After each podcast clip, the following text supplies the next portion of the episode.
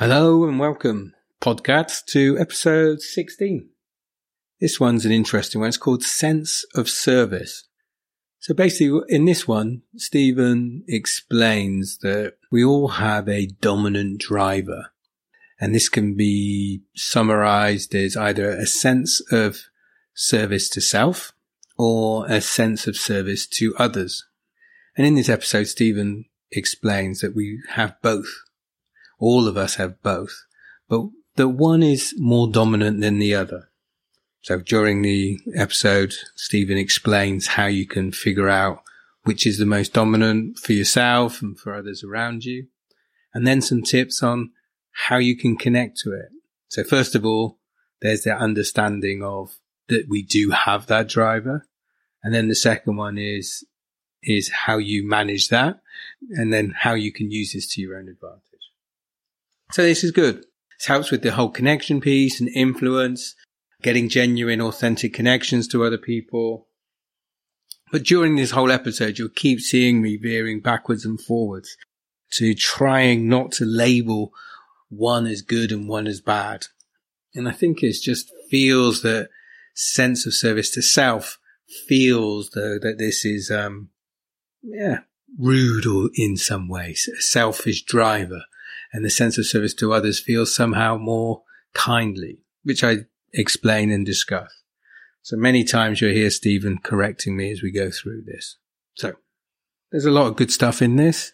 I'll come back at the end and uh, with some comments, but I hope you enjoy it.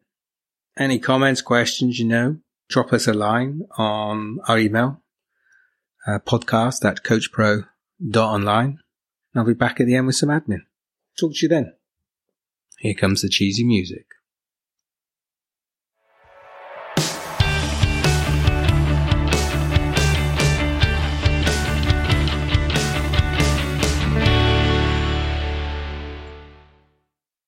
We're still on Zoom, obviously. Don't know for how many more months. As lockdown is hitting all of Europe. We're recording this in October 2020. Um, so, Edinburgh, can you hear me? Loud and clear. Loud and clear. Good news.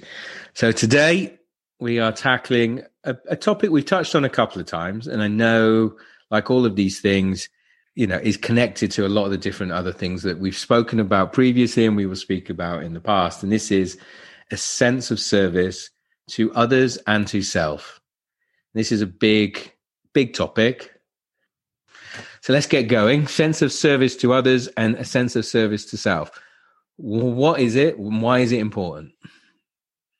Well, the where this sits is in um, two levels. First of all, being able to connect with someone on this level of their intelligent driver. So, what drives them? Okay. And this allows you to connect then and understand their motivation to do something.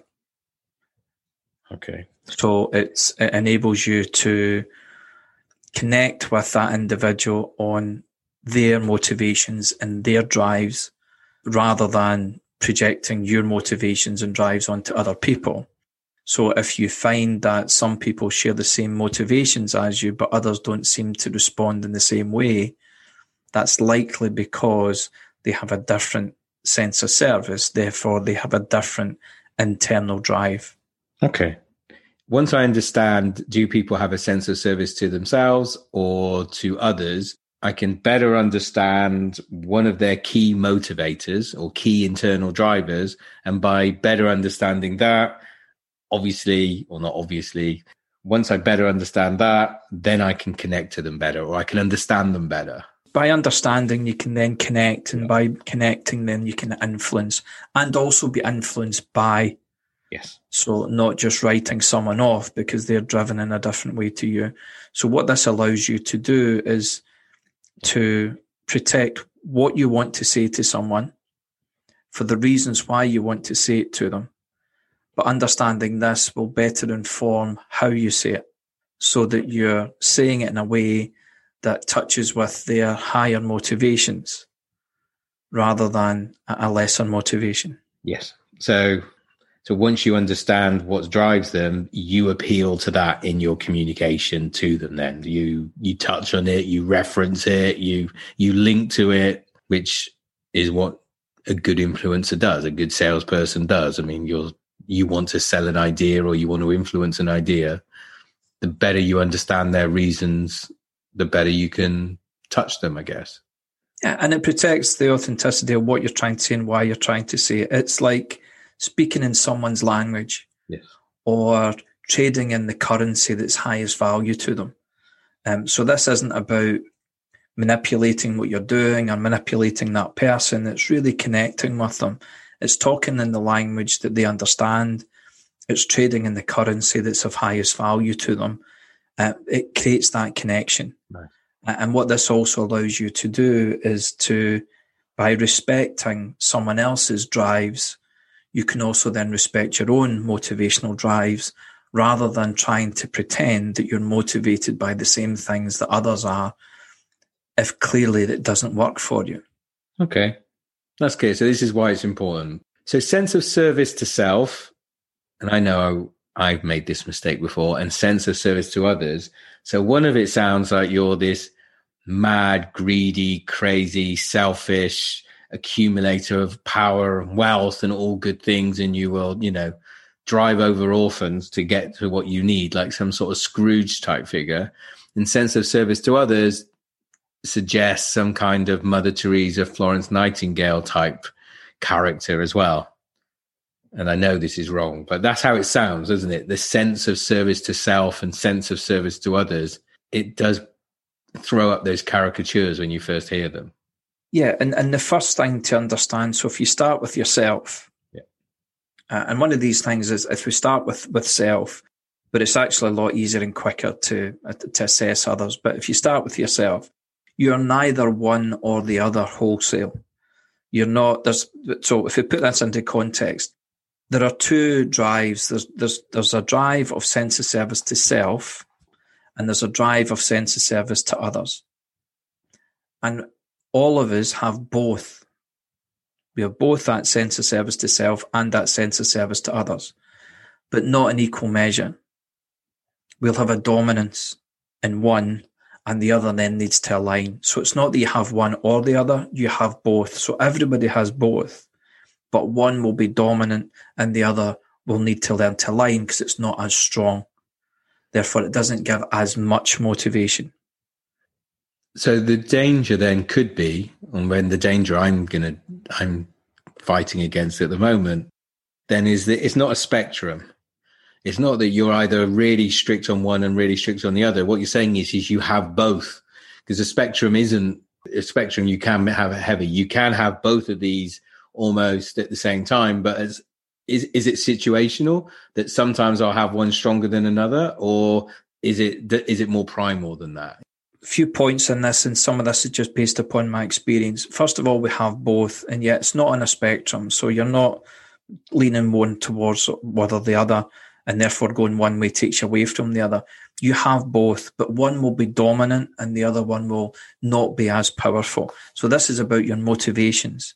So sometimes people are hugely driven by one, but not really driven by the other, which is why when someone maybe puts something to you and you think, I just don't want to do that. And other times it's put to you a different way and you think, I just need to do that. Yeah. So you have both. One will be dominant, the other will be weaker, and therefore needs to be aligned. Okay. Now, sometimes the difference between one and the other is a stark, wide difference. There are some people who are massively driven by one and almost as if it's in the absence of the other. And in other people, it's really marginal almost as if you think, well, sometimes they're driven by self, sometimes they appear to be driven by others. It's almost marginal, but one will work that bit more than the other. This is about their motivations. This is the reasons why they do what they do. This is not a determinant of what they do. This is understanding why they do what they do. So you won't be able to tell by looking at what someone does or doesn't do it's understanding the reasons why they do it, the reasons why they don't do it. Okay.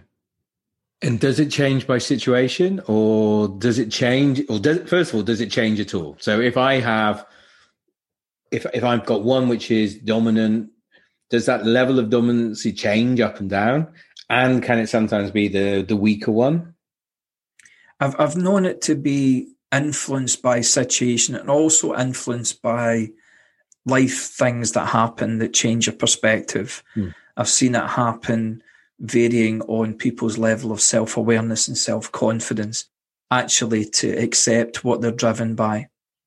And so I've seen a lot of people kind of balance out into, a, well, I'm not too bothered one or the other, and, and losing that kind of sharpness.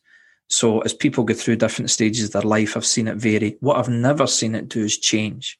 I've never seen someone who's more sense of service to self then flip to sense of service to others. Okay. Wholesale. They, they, they might, in a situation, lean more towards the other, but I've never seen them change. And the more self aware and the more mature they become, the more confident they become in retaining what actually motivate really motivates them. And that happens when you're really ready to respect what motivates someone else might be different. All right, so let's get to that then. So this is fixed. So that's first thing. This once you understand it about somebody, that the good news and yourself, this is going to be quite fixed.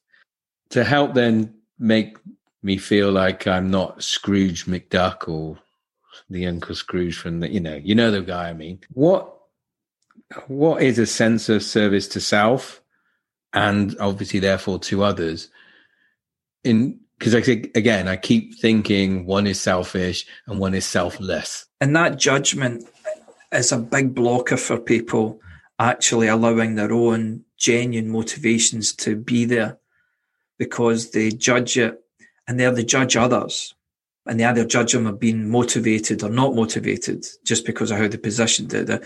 They'll judge sense of service to self as being selfish. Yes. Or they will judge sense of service to others of being some kind of martyr or sacrificial approach or or weak yes. or a pushover. So all these judgments, understanding this allows you to get beyond that judgment and gets you into understanding rather than just labeling. Okay. Sense of service to self is not selfish, and sense of service to others is not sacrificial. Okay, you're telling me this now, aren't you? for, for for anybody, it's the th- because when I tend to ask people, "What are you?" they are almost trying to force themselves into the sense of service to others box because everybody's going to like that. Yes, I mean that does sound like the right answer. And then you'll get others who will say, "Well, I'm sense of service to self, so does this give me permission to be selfish?" No, it doesn't. Yeah. It's about connecting these two things, but understanding which one is your primary driver. Okay and therefore understanding that that's not going to be the same for everybody else. Okay, so it isn't selfish and selfless. So come on, what is it? yeah, well, there's the great thing about this, first of all, it's a 50 50 call. So if we can suspend the self awareness of what am I, because that self awareness piece in this tends to raise some emotions, which gets in the way of understanding the concept. So the, the best way for us to look at this objectively so that you understand the profile of this is to consider others first of all, rather than consider what you are. If you can have some people in mind, uh, because it's amazing how quickly it comes to mind. We can spend the rest of our lives developing that self awareness of, am I more self or others? And you've got time to sort of ponder that and ruminate over that over the next number of decades. God spares us both.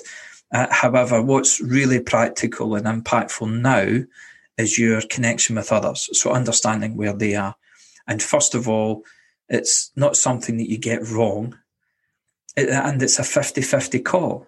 So try one on for size, and if it really works, fantastic. You might want to try the other one just to confirm that you're on the right one. And if you choose the one that doesn't work, then you can go to the other one with conviction.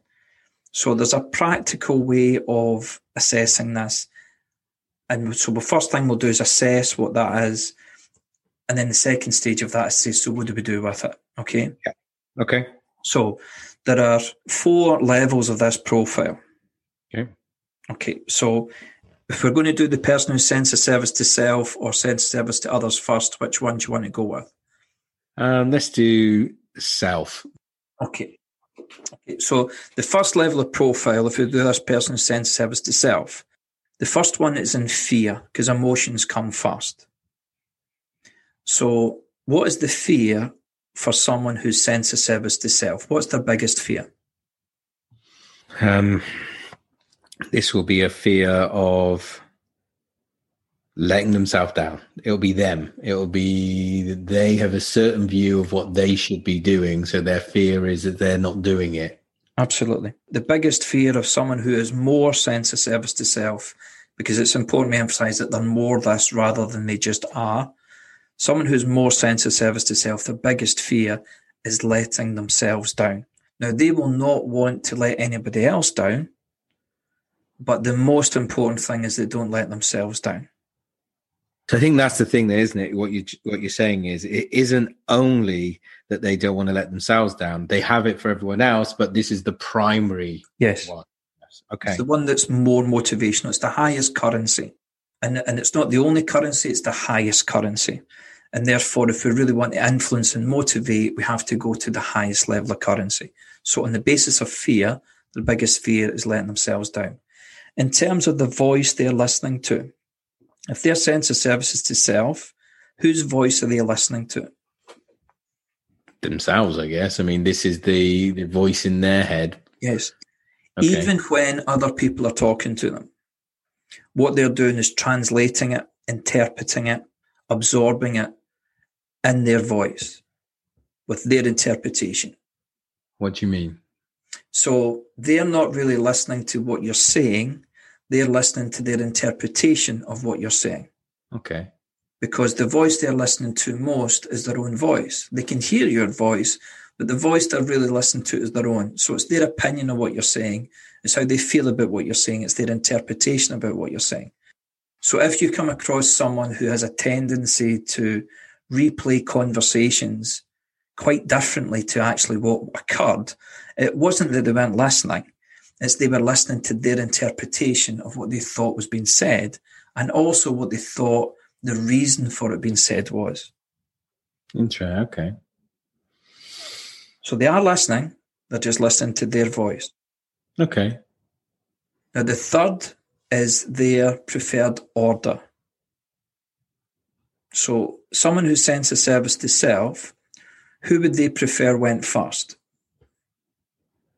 I'm guessing them yeah. themselves. Yeah, I mean, so, but in sense of order, what does order means? Who goes first? Okay. So, if someone is sense of service to self, what they will be really keen to do is to get their opinion out there, get their position out there, say what they need to say first, do what they need to do first.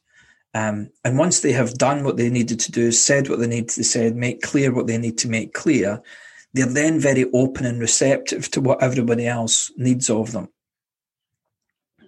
But until they've got their bit out there, nothing's going in. Okay, you. So that's the important thing then, a bit again, to go back from this self selfish thing, is it isn't that they don't want everyone else to go. It's just that their preference is that they go first. It's not and they're the only person to go. Okay. Correct. So you'll get some people who are best going to the gym first thing in the morning. Yeah. Because once they've done their bit for themselves, then they are more than open to what everyone else wants to do once once their time and everything else. And if they don't get to do that first, they're agitated all day because there's a, a, a need to get this done. Or if you've got someone who goes into a meeting and they're uncomfortable with listening to where everybody else is because they need to say something, then the sooner they get to say it, the more receptive they can be with everybody else. Okay. Imagine everyone at the moment is sitting there going, Jesus, this sounds like me. And I know you're saying it's not a, a bad thing or a good thing. It just, you know, when we do the sense of service to others, maybe we should have started with that. But at the moment, I'm just thinking, yeah, I am turning into Scrooge McDuck. Well, okay. No, this, this is, you can be sense of service to self. If that is the one that drives you more, you'll be this more often. Not always, but more often. And this is accepting that's what I'm driven by. That's how to get the best out of me. But also, if you're getting beyond this and the self assessment, consider others because yes. you look at others more objectively. Okay. So the biggest fear is letting themselves down. Yep. Voice they listen to most is their own. Yep. And their preferred orders they get to go first. Yep. Now the last bit of the profile is people are send more sense of service to self. On a good day, they will believe that if they get to where they want to get to, everybody else is going to benefit. So this is not a selfish thing. They just believe if they get to where they want, if they get to do what they want to do, if they get to achieve what they want to achieve, everybody else around them is going to benefit. Yes. So that's on a good day. On the bad days, the tired days, the darker days, someone whose sense of service is likely to feel kind of isolated and exhausted because they always have to lead. And although people are following them, they're maybe just that little bit too far behind. Okay. So sense of service of sense that people who are more sense of service to self have good days and difficult days. And I and I'm working hard to keep away from the side of, that doesn't sound like a good person. But I mean, they're probably to like leaders in sports teams, for example. I think of that some of them, you know, who who drag everyone with them and and make things happen in a in a fantastic way. Uh, are, are those? I mean, you know, they don't want to let their fans down, but they look at themselves first and say, "You know, you can do better than this," and that that that driving of standards is what elevates them to a better performance, which benefits everyone around them. It's it's important, you know, again to avoid the labeling of you know, would this be a good thing, a bad thing, a right thing, a wrong thing? Yeah. It's just a thing. Where it becomes really powerful is when you know what that drive is, but it's not at the exclusion of the other drive. Okay. But it's not the two of them standing side by side as approaches, it's knowing which one goes first. Okay, I've got to work harder on this bit. Okay.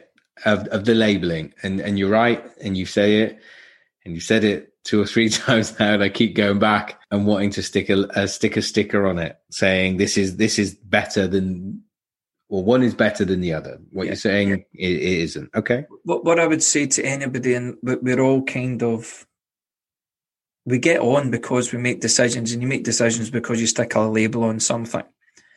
So if the labeling is something that you just can't get beyond because that's what you do, then work with that label it as a good thing. Can be a good thing. As yeah. opposed to having to label one as good and one as bad, one is strong and one is weak. If you label both as be can be a good thing, yeah. Then at least it, it puts you into well, why in what ways can it be a good thing? Yes, these things can. Okay, that's good. That's a good thing. Yeah. Yeah, this neither is bad. It's about this is about understanding, and it's not that good people are, are one or the other. Good people are, can be both. Bad people can be both. You know, there's a number of different things. Okay. Yeah, well, this is not to define whether the motivations are good or the motivations are bad. This is understanding where the motivation comes from. Yeah. So then, a sense of ser- sense of service to others is it the same four categories fear, voice, order, and yeah, good day, bad day. I mean, absolutely, yeah. So, uh, someone who sends a service to others, what's their biggest fear? Is letting others down. Then, yeah, letting other people down. Now, you you speak to those people about letting themselves down, and if they're more sense of service to others, because they're not wholesale, if they're more sense of service to others, and you speak to them about you better, you know, don't let yourself down or you're going to gain a lot from this. They will get the logic, oh. but it won't be motivated. It won't be at the top of their list. Their biggest fear is letting others down. Okay. The voice they listen to most?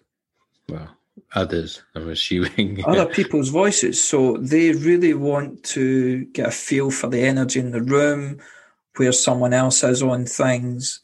They are very open to feedback. They want to hear what people have got to say, very sensitive to criticism. Uh, ironically, don't always listen to praise particularly well, but they are wanting to hear what everybody else says. They listen to everybody else's voices. They still make their own mind up, but they do it based upon what they've heard. Okay. Their preferred order? Others go first. So they would rather go second. And it's not that they can't go first, but they would rather go second.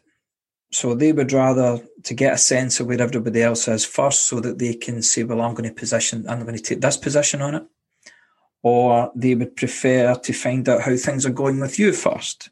Or what are you expecting out of this so that they can then adapt uh, because they want to make sure they don't let you down. They want to then respond in a way that suits you or what you're looking for. Yeah. And on a good day, they will believe that if they help enough people get to where they want to get to, they themselves will arrive in a really good place. But on their bad, dark, and tired days, they can feel resentment of all the needs that everybody else has of them because they're not getting to the piece they want to do. That's interesting. Okay. So in my head, I'm running through different scenarios. And the difficulty it is, is I've got self being very proactive, even, you know, driving, making stuff happen, and the others being, yeah, okay, you know, you go ahead, you go first. But I'm uh, listening to you talking. I mean, if I let others go first, so I position myself, that doesn't mean that I'm positioning myself in a supporting function is this may be a way of how i'm going to position myself better as as a leader as a driver i'm guessing isn't it it's but i do it from a sense of looking at what the situation needs more and then doing it rather than the the sense of service to self where i may still do that but i would you know be forging ahead and dragging people behind me which neither, as you say, is is bad. They're just a different approaches to to let's say a leadership position. Yeah. Okay. And this allows you, when you understand yourself better, to go with your strongest motivation, rather than forcing yourself to be motivated by something that doesn't really motivate you. So if I give the example of the book, and I, and I published a book, and I was four years in writing this book, and the reason why I'd started writing the book was I had so many people saying, you should write a book. And I would say, well, so why should I write a book? Ah, oh, great for your credibility, your reputation. It'll get you on the speaker circuit. You'll be seen as a thought leader. Great for business, a great calling card. People come looking for you. It'll be really good for you. And so I got the logic of that. And I therefore put myself through four years worth of forcing myself to write a book and it became known as that book. And after four years, I, would sat down with one of my clients and they were saying, How's the book going? And I said, Oh, that book? I said, Well, it's another edit, another rewrite. It's another, you know, it's not quite there yet. And they said, Why are you doing that? And I said, Well, look, it makes sense because, you know, good for reputation, credibility, getting the speaker circuit, that kind of thing. And he said, That's not you. I said, What do you mean? He said, No, the reason you need to write this book is that someone might actually buy it and read it and it could make a difference. Yeah. He said, So why would you delay that happening? I had that book done and dusted within six weeks because I was no longer forcing myself down the logical motivation of this makes sense because it did make sense. It was tapping into that more powerful motivation of I didn't want to let people down whether you're doing things for a sense of service to self or sense of service to others, it's not right or wrong. It's it's what's right for you. And there are a whole load of people who've written books because they don't want to let themselves down. So they want to write the best book ever because they want to be good at doing that. And other people are equally successful writing books because they want people to benefit from what they've written. Yeah. Now, to be honest, I really don't care whether your motivation is one or the other. But once I understand what that motivation is, that's how I'm going to position things with you. Yeah. Because I want you to do it for your reasons. Because you can still do it for everybody else's reasons, but do it for your own reasons is where the real power comes from. Okay.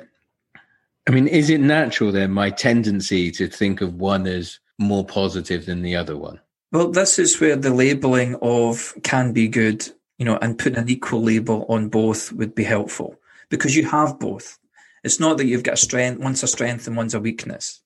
It will, it will only be a weakness if you don't align the two. If you allow them to compete with each other rather than work with each other, then you're going to come up with something suboptimal. If you really want to get the amplified benefit, it's about aligning the two.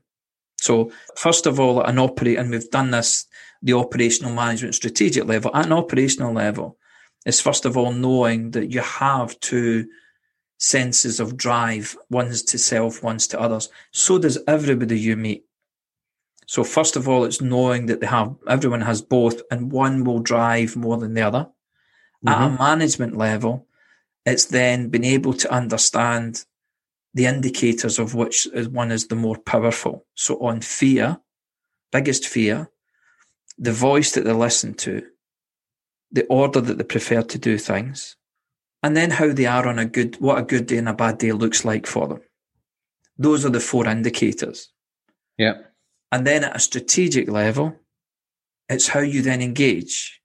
How do you then use that understanding to be more influential? So on the aligning, I want to understand the aligning thing. Okay. The, the, the alignment sits in the management of this, and the, and the alignment is important. So, and the because the alignment makes sure that you keep both drives on the page, as opposed to just saying there's one and not two. So you can have these in conflict. So you can say, well, I need to do this for myself, but there's a whole lot of demands that other people have got for me. And you can have these two things pulling you apart where you don't really know which one to go to. You know, these people want me to do this, but I need to do that. And they're in conflict all the time. Okay. What this is about is getting them aligned. And to get them aligned, you first of all need to understand which, which one drives you that bit more. So if I had to have the choice of letting myself down or letting someone else down, which one would motivate me that little bit more? And having that as your primary drive. Then it's about working out how do you align. So uh, an example of this was um, I was about five years building up my coaching business and it was fantastic. Diary full. I was starting to bring on other associates and fill in their diary. And it was just riding a wave of this because everybody was making it up as they were going along. It was a kind of new thing. It was cool. It was exciting. People wanted to let's have some of that. And so it was, it's a fantastic time, really, really busy, hectic. And I'm flying all over the place um, and literally going from session to session to session to session. And Tracy, my wife, saying, look, it's great you're doing all this. You know, you need to kind of find some kind of outlet a hobby or a pastime or something to step away from this at some point because you're really running at this 100 miles an hour all the time. Mm. And I'm saying, yeah, yeah, but, you know, because I'm service to, to others dominantly. And I'm saying, yeah, but, you know, I can help. People need this. People are benefiting mm. from it, you know, and, and this is generating income for the families. So the, you know, this is, you know, sorting out schools and houses and all, all sorts of things. I ended up at a meeting in London at nine o'clock in the morning, across sitting across my client, who I'd been working with for about four or five months, and we're in this session. It was a Friday. I'd been away since the Monday night, and literally back to back sessions all the time, and loving what I was doing. So this guy's called Phil, and Phil's. Um, I, I just remember all of a sudden Phil saying, "Are you okay?" And I said, "Yeah, yeah, I'm, I'm okay. And he said, well, it's just, you don't look as if you're, is, is there something on your mind? You don't, you normally, you're right on things. You, you look a little bit distracted. And I was kind of embarrassed. And I thought, oh no, I'm letting this guy down. So, oh my God, did he regret pointing that out? So for the next 90 minutes, we were right on it.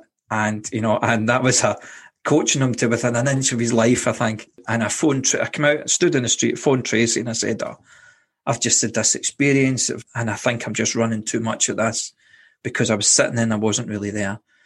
Uh, and, and I said, look, this guy said to me, are you really here? And she was saying, well, is that but so you get a cheek. Does he not know how hard you're working? And I'm saying, no, the point is he shouldn't have thought to say that because I really should have been there.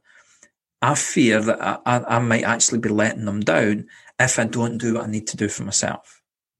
And this is where the alignment comes in. Because I could end up manifesting my biggest fear if I don't take care of that other motivation, which is what I need to do for myself. So I then decided I need to get a hobby or a pastime to get that stepping away so that I can come back fresh and focused. And by the time I'd, I'd flown back home that night, I decided it was either golf or tennis. Having not played either at all much, and decided it was golf or tennis. My psychology was golf is playing the same shot with no two courses in the world the same, whereas tennis is the court is the same everywhere around the world, and you have to create new shots. So this is you know how much thought I would put into things. So by the time I'd got home, I thought, okay, tennis, shorter time. I could take all day playing golf, shorter time, uh, and that's going to sort of get me to be creative and things that works with what I'm doing. Tennis. So got home, committed to playing tennis. Went out and bought all the gear. Had all this tennis gear, which looks kind of tennis gear is always high quality stuff. So I had all this stuff, and six months later, got all the gear. Still haven't had a tennis ball. But my two sons have got a tennis coach now. At that point, because I thought this would be good for them and my sense of service to others. It'd be great for them. Hand to eye coordination puts them so they get the tennis coach. Six weeks into their training sessions on, on tennis, the guy Matt, who was the coach, came to me and said, uh, the boys are going on great, great hand-eye coordination. I was that's fantastic. He said, Do you know anybody who's looking for private lessons? And I said, Why is that? He said, Well, I've got a new job and I need to, it's a bit further away. My car's not that reliable. I need to upgrade my car but I need to earn some more money. So I was thinking of doing private lessons. Do you know any of the other parents that may be looking for some tennis lessons? My sense of service to others kicks in. And I said, put me down. And for 18 months, every second Tuesday, I was playing tennis with Matt so that he could get an upgrade in his car and get to his work. so that sense of service, whether it's to self or others, once you understand what that is, you'll then start to realize why you just make some things happen and other things you have to kind of force it a little or you end up not doing it. But it's that alignment. It's where the real power comes in. So if your sense of service is more to self, you'll get amplification of that if you know that that's your primary driver. But your challenge then is to align your sense of service to others with that. Otherwise, you're going to end up manifesting your biggest fear and letting yourself down. And for those who are sense of service to others, you then also got to find that alignment of what do you need to do for yourself that will ensure that you're able to not let other people down. Otherwise, you're going to. And when I mm. realized that if I didn't take care of having interests, having other things to do, sleeping better, traveling less, all those kind of things, I was going to manifest my biggest fear, which was I was going to let people down. Yeah a similar path then with sense of service to self would be that understanding that without that support network or without family, without teammates, without everything else, the, all the things that you really want to achieve isn't going to be possible. Without listening to these people, your view, your interpretation of events isn't going to be as strong. So you understand that you do need, you know, this isn't something you can do on your own. And knowing that other people's success is feeding into your success. It's acknowledging it and understanding and this, I guess. Well, Uh, say say you want to be a great host. Yes. Then you're entitled to say, and my favourite restaurant is this, and the food I love is this. But if you're going to be a great host, you're also then going to have to consider what else is available on the menu that works for everybody else. Yeah. And that's just that aligning so that you're still driven by what you're driven by and not sacrificing that. But because you're bringing that bit of saying, so I, I, still need to consider what other people are looking for. Yeah, exactly. To, for me to have that great time that I want. yeah. But if you end up going to a, just a restaurant just because it caters for everybody, but what's on the menu doesn't work for you, yeah, that that's that's not going to feel good, and you will also then not be the great host. Okay, so that's the aligning bit. Knowing this, understanding it, how are we going to make this work for us? So, well, if we all take the position of being a coach, because in essence, we're all coaches to a degree. Anybody who has a relationship with anybody, then there's that element of needing to connect so that you can be of positive influence, both with yourself and others. But if we take this with others, first of all, because we can be a bit more objective. If I'm working with someone whose sense of service is to self, how do I need to position things? Yeah, this is how good this is going to be for them. So they start to internalize this, I guess, and start to worry. Um, you know, their fear has got to kick in. They, they've got to be successful. I guess you'd be talking to them so that they really did genuinely understand what you you would check back with them, almost to repeat back to you what what you said to make sure that their interpretation of it is is, is correct. Yeah, that I mean that that's that's important because the the position of things. So that we're going to the position of things about their fear first of all okay. before we go into voice, right? So just on the positioning, I need to position things as being to that person's direct benefit or detriment, because their biggest fear is letting themselves down. Okay. So I need to position it towards that fear. So what if they don't do this? This is bad for them, basically. Okay. And if they do do this, it's great. For This will be fantastic success for them. Okay. Now, if I talk in terms of their team or their colleagues or their customers or everybody else, they will get the logic of that. They will see the value in it. But what will be the more compelling motivation is how this impacts them. So it's not how it impacts them and the exclusion of everybody else. It's how it affects everybody else, but on top of that, how this really affects you. And with a sense of service to others, then, as you just said, if you were talking about their customers, their team, shareholders, investors, whatever it is, it's also going to be good for them. You would also be focusing a lot on that.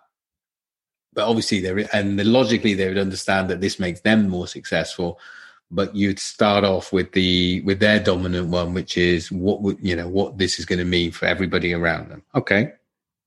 So the position is key. So send service to self is to that person's direct benefit or detriment. Yes. Someone who sends a service to others it's to the benefit or detriment of those around them. Yes. Clear. Okay. And, that, and that's driven by their biggest fear of who they don't want to let mm. down most. That makes sense in terms of voice, sense of service to self, whose voice are they listening to? Listening to their own voice. So who needs to say it for them to hear it? So they need to say it. So is this repeating back what you've said to them though, or? Well, if I repeat back what I've said to them, whose voice are they listening to? If somebody repeat, if I speak to somebody and they and I ask them to almost put it into their own words, they're listening to their own voice then. So they need to say it for them to hear it. Yeah. So the what we do to get them to say it is we use questions. Yes. Rather than answers. Is this what you're doing now? it's why if I was a dentist, nobody would smile. You're using questions because until they have said it, they haven't heard it. Yeah. So you use questions so that when they talk to you, you know what their understanding is. However, if you run out of time, you may end up saying, look, this is what I really want you to hear and understand. And you tell them. And then you say, so what have I just said? And even though it's just a, a couple of seconds of a difference, they will replay back something quite different, but it's been their interpretation of what you said. It happens that quick.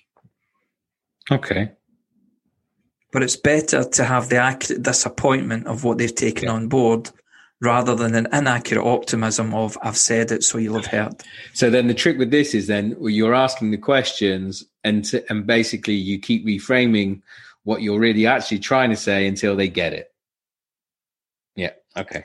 And one of the things that really helps with that is not to be too pedantic that they have to understand it in the words that you're using. Okay. Because it's got to be their words. So the key intentions and, and reasons and stuff. Yeah. Okay. Okay. Yeah. So you and I'll have a conversation ongoing and you'll say, Oh, I was using this model or use, I was sharing this with someone and you'll say, it probably isn't as you remember it, but this was my interpretation of it. Yeah. And I'm always okay with that because that's what matters is that you understood rather than, and you understood in your own words as opposed to reciting someone else's words. It's not a bad thing. Sense of service to self's not a bad thing. It can be a good thing. I know. I'm just, repeating, just repeating as a mantra in my own head. You know, don't worry about. It. Um, I'm hearing it in my own voice. and the preferred order, I mean, interesting. Sorry, just to go back on the voice. Whose voice do people who send service to service? Whose voice do they read in? What they read in their own voice. Yeah. Oh, that's funny. Oh, that's good. It's it's why if you're dealing with someone who sends a service to self, writing things down is if you need it to be in a certain way, write it down. If you're okay with as long as the vague understanding is there, then conversation is fine. But if you really need them to understand something, then write it down because mm. they'll read it in their own They'll voice. Read it back to themselves in their own voice. Oh, that's interesting. Yeah. Now, someone who sends a service to others, whose voice are they listening to? They'll be listening to what you're saying or others are saying, and yeah. So, if, so if I'm working with someone like that, they're listening to my voice more than their own. Yeah. Okay. And so, I need to say it for them to hear it. So, what I need to be is more directive when people say, oh, you should always just ask questions. Well, when you ask questions of someone who sends a service to self, they will tell you what they think. When you ask questions of someone who sends the services to others, yeah. whose answers are they looking for? Yeah, they can say what you think they think you're you're looking for. So if you're using this then, so you say you'd be more directive, but if you had a group of people as well, you'd be looking to get that a consensus in the room, that would help that would help to to change this person or to to steer this person to influence this person as well then i guess is if you get other people around that person saying similar stuff. They, they would really want to listen to more people's voices. Yeah. okay. Some people are service to others will sometimes overplay the value of surveys and loads of opinions because at times because it's it's they're putting too much value in it Whereas people who are sent of service to self often will not take enough value from surveys and opinions because they'll say, that's fine, but here's what I think. Yeah. Yeah. Okay. So people are sent of service to others. The voice they're listening to is going to be your voice. So you will have to be more directive. Even to the point where you might have to repeat back to them what they have said so that they hear it. Okay. And if you feel that someone is maybe paying lip service to you or giving you what they think you want to hear, then what's important is you provide the context of saying, look, the only way you could let me down here is by trying to second guess what you think I want you to say. When I'm asking you the question, I'm genuinely looking for your honest opinion. Okay. And how does this work with order then? So, or do, if I'm trying to influence somebody, as you say, you get them to speak first. Well, if the sense of service is to, is to self, who needs to go first? They need to go first in what in in the conversation, in the order. I mean, or if you're trying to get them to do something, you accept the fact that this person wants to go first. Is that how it works? Well, if you know their sense of services to, to self, they're going to be at their best if they get to go first. Because if they don't get to go first, nothing's really going to go in. Okay. So that's where the conversation is. How are things with you? How's your week going? Tell me how things are going, because then they get to go first. okay. What would you want to talk about? What's the framework for this? What are you expecting to get out of this? How are things? So that the more that they get to go first, then the more they're going to be receptive to the stuff afterwards. Whereas someone who sends a service to others, they would prefer that you went first. Yeah. Read the room and so they can fit in with the shape of the conversation that you're looking for. Okay. So that's where you start the conversation by saying, you know, here's the week I've been having. Here's what I've been up to. Here's some interesting stuff I've been doing. So, I've been really keen to talk to you about your thoughts on this, this, and this. Because what you're saying is, here's the framework for the conversation. They will then engage. But what you'll tend to find is that someone who sends a service to others will very quickly sit you down and say, Tell me how things are going. And they want you to go first because it feels better for them. Okay. And that's a genuine connection type piece, really, isn't it? Is making sure they're receptive to whatever you're doing. Yeah. And look, this allows you to ensure that you're not just taking your profile and projecting that out onto everybody, where it will connect with some, but it will disconnect with others. And it allows you to go without judgment and say, okay, either can be good so I'm just going to watch and listen to see the traits of which profile you fit in with. And therefore now I know how to connect with you. Yes. I'm still going to say what I'm going to say. I'm still going to be here for the reasons why I want to be here, but this is going to better inform how I get that across to you.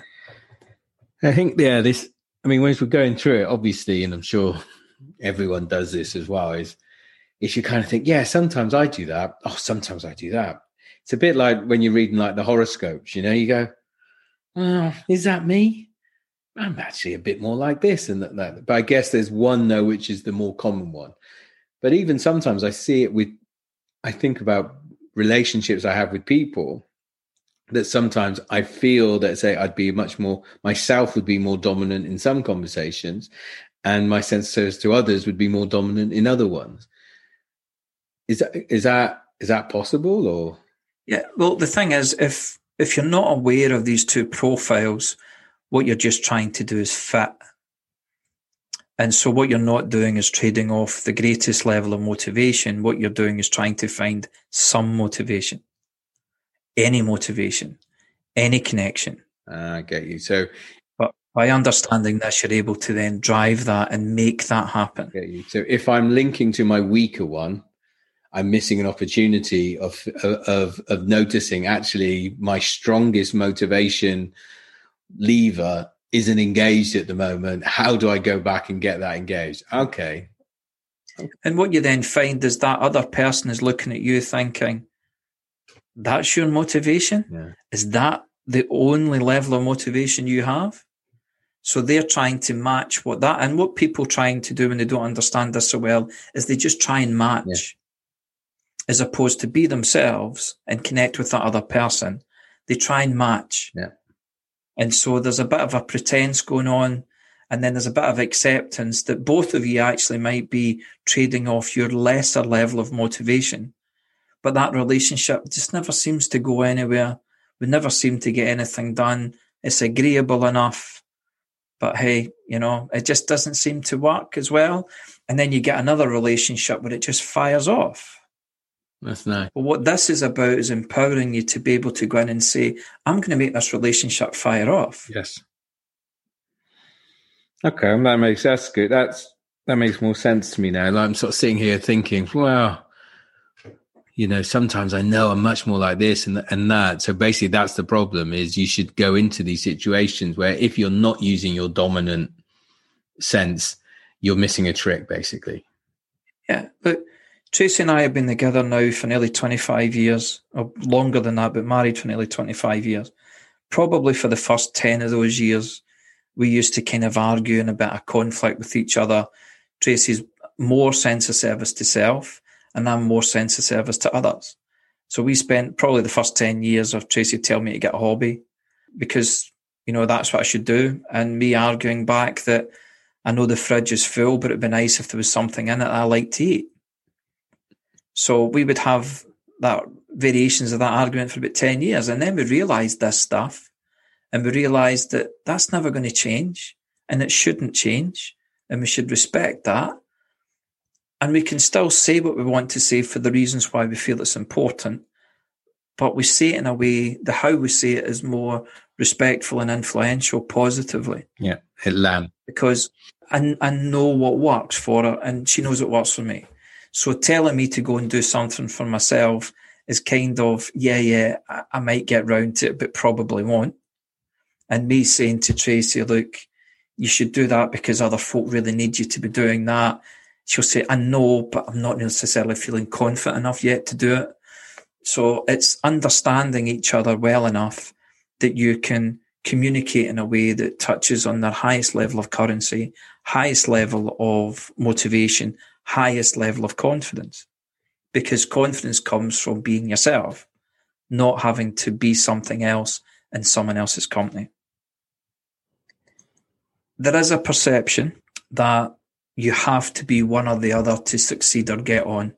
It's one of the common things that gets thrown.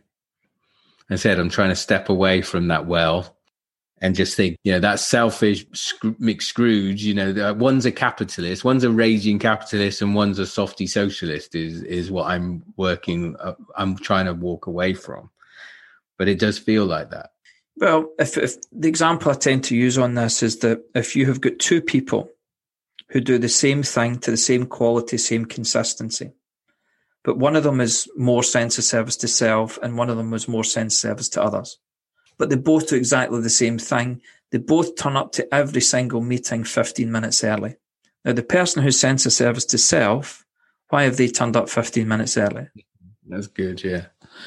They don't want to let anyone else down and they want to make sure that the meeting's not delayed, etc. Now, this is the one who sends a service to self. Why are they turning up 15 minutes early? Oh, self. Oh, so they make sure that they're sitting where they want to sit. They get their coffee and the biscuits, and and they're ready to go, and maybe even write something on the whiteboard. So that's going to be the first agenda point. Yeah, and to make sure they don't let themselves down, make sure they're ready to perform, so they can choose where they're going to sit, even rehearse it through in their mind, make sure they are where they are. This other person, however, turns up 15 minutes early, and their sense of services to others. Yes yeah, they don't want to delay the meeting. They want to make sure that the rooms may be set up properly, that it's clean, and uh, etc. Yeah, don't want anybody else to turn up to an empty room. You know, make sure there's enough teas and coffees and chairs and all that kind of stuff. Now, you say to that person that this is about you preparing to perform, and that has not crossed their mind. You say yeah. to the other person who sends service to self that this is about courtesy and respect for everybody else that's just not been in their thinking. And yet they're both doing the same thing, same quality, same consistency, but for two very different sets of reasons. So you can't really tell by what someone does and someone doesn't do. It's understanding the reasons. And in my experience, where I get a lot of people saying, surely to get on, to get the, to the top, you have to have that ruthless, selfish streak within you. It's not been my experience. I would say there has been almost a perfect balance of half the people I've worked with at the top are sense of service to others and half are sense of service to self. Yeah. And I don't really care. What I do care about is I understand which one it is and I respect that and I work with them on their strengths. I work with a lot of charities, not for profits. Half the people who sit on those boards are there because they want to make a difference to that cause, and half the people are there because they want to be seen as someone who is involved in that kind of good work. Yeah. And I don't really care. I don't judge one has been right or wrong. I just need to understand which one it is so that then I know how to position things that gets things done. You, are right. It's a positive impact, whichever. I mean, to an extreme is is if you look at some surgeons, you know, there's that talk that there you have to have almost a psychopathic streak in you, which is in one way a incredible sense of service to self, I assume. However, you kind of want somebody, whatever their motivation, even if it is that they want to be the best surgeon in the world and they want to do the most complicated. In, if that's the guy who's going to be doing brain surgery on you, yeah, great if that's what motivates him is to never ever lose somebody on a table fantastic you know and if the if the other person is i never want to lose people on the table for the sense of self to others great as long as they've got a high sense of motivation, then then good news. Yeah, because you don't want somebody there doing that who's just not motivated. Exactly. Uh, recently, and I work with one of the it's one of the biggest banks in the world, and a very senior person I work with there. But like everything else in the big banks, there's always more senior people. And he's explaining to me why sometimes he gets criticised for not doing enough, as, as what he would call brown nosing or sooking up to the bosses and the board and he's saying, because that's never meant anything to me. I really don't care what they think. It's only what my team think that matters to me. And I would never let my team down. I really don't need this self promotion thing. And so he was, this was something he'd positioned as being something that was for his benefit. And because that doesn't motivate him, he never exactly. did it. And I said to him, well, but why would your team need you to do that? Exactly. What are what are your team not getting because you're not building that profile? Should they not be able to depend upon this? And he has changed to the point where people are pulling him aside and saying, Are you okay? because he's now really motivated because he understands that connecting and communicating his worth up the line makes it to the board level and investors. He's doing it on behalf of his exactly. team. So positioning it in a way that actually works with you. Yes. Is where your power comes from. And if you can understand what someone else's motivations are, you can help them connect with those things to that motivation. Because a lot of the times, in my experience, the reason why people don't fulfill what they're capable of is not that they didn't know how, they just didn't have a big enough reason why. If you've got a big enough reason why, you'll work out the how. But if you're trading on that weaker side of the motivation for you, it's probably not going to be enough. Yet there's a massively powerful motivation waiting there for you if you can just position it in that way. Yeah. And this helps with the y to the power of seven that you talked about before as well. Especially if you're doing this with a big group. If you come up with enough, you'll be able to cover everyone then. Well, you, would mentioned this earlier on, and this is the when you're dealing with the one to one, then you can have that. Okay, it's a 50 50 call. Um, when you're dealing with groups, both will be in the room. You need to make sure you're all the time as as priorities, not just secondary motivations, as primary motivations. So all you need to do is cover both. So don't let yourselves down. Don't let everybody else down. No, seeing this is is what would this mean for you? And you just see these people going, some people going crazy, and then you, you literally ask question, and what would it mean for your people and your teams? And then another group of the people will go absolutely crazy. Yeah, yeah. I mean, I've I've run sessions like this, and one of the big telltale signs is when people will go first and say, "This is why we need to be doing this," and and you'll see someone who'll eventually say, "That's not why I'm here," and unfortunately they sometimes then think they shouldn't be there because of that, just because they've got a very different reason why. And this isn't about everybody having the same reason why. It's knowing what your reason is, yeah. and therefore, and then respecting everybody else's. In sales teams, salespeople typically get labeled as being the selfish ones, but time and time again, the best people are those who genuinely care about everyone around them. And these well are the people who are the best sales managers. They are the best salespeople. They are the best sales directors because their sense of service to others is so strong that you know they're lifted up the organization on the back of all of these amazing people they're growing and amazing relationships they're growing. That, that that's then sort of labeling that as better than the other. The the, the best in, in any line of work is are, are, the ones who know what their motivation is and they stick to it. No, you're right. You're right. I think the reason I did the best, and you're and you're hundred percent correct that I shouldn't have. It's that I I think I'm just trying to balance it in my head. So I'm just trying to say, actually, you know, some really good ones from there too.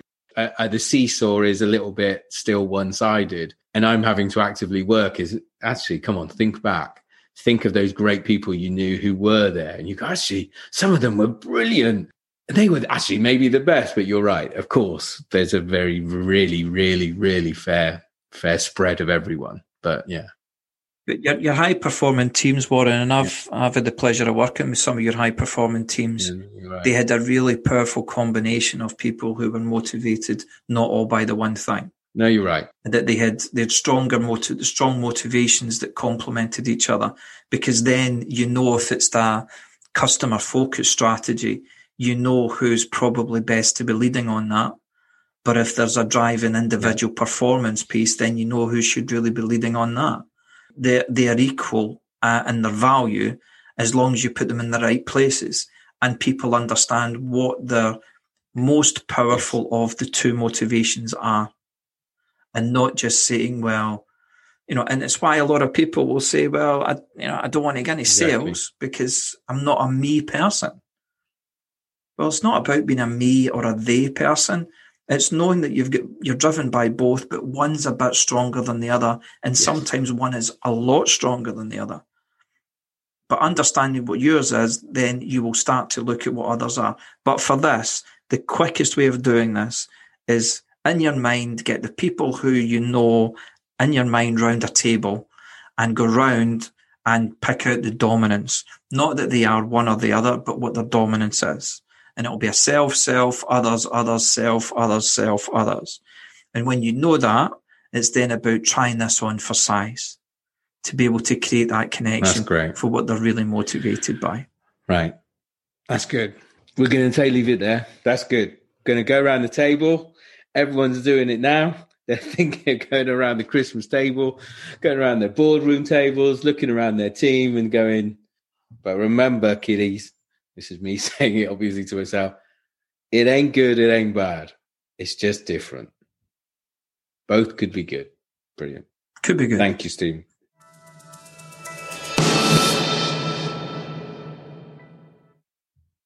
So there you go. You heard me doing my very, very best to not label um, one as good and one as bad. I'm pretty sure I know which one I am. And maybe that explains my position on it. Who knows? But it's good. I think the key thing is then understanding isn't good or bad. But once you understand it, then you can use this to your own advantage. You can motivate individuals to perform at their very best. Because once people are totally and honestly and authentically and genuinely motivated, there's no stopping them. We didn't get the chance to discuss how does this work in companies or in teams or you know, do companies have this as an identity or do teams have this as an identity? And I'm sure they do. So we should come back round to that at some stage might be good to actually think about this in terms of how some of these frameworks and tools can actually be translated for, yeah, organizations. If you think about an emotionally intelligent company, how is it, how is that fostered amongst an organism such as a, as a company, as a team? That'd be good. But there you go. As I said, I've done this a number of different times, as you can tell with Stephen. It's something I use quite a lot myself with my own coaching. But I still find I've still got a lot of work to do. This is one reason I find these sessions so helpful. Hope you found it useful too. Hope it's given you something to, to think about, something to chew over. As always, any thoughts, comments, get in touch. If you want to see more of these type of models, then do go to Stephen's site, coachpro.online there's a 30 day, 30 day uh, trial you can sign up for. If it's not there, just send us a note. I'm sure Stephen will make it open for you. So that's it. I'm off. I'll talk to you all again soon. Hope you're all having a good week. Bye.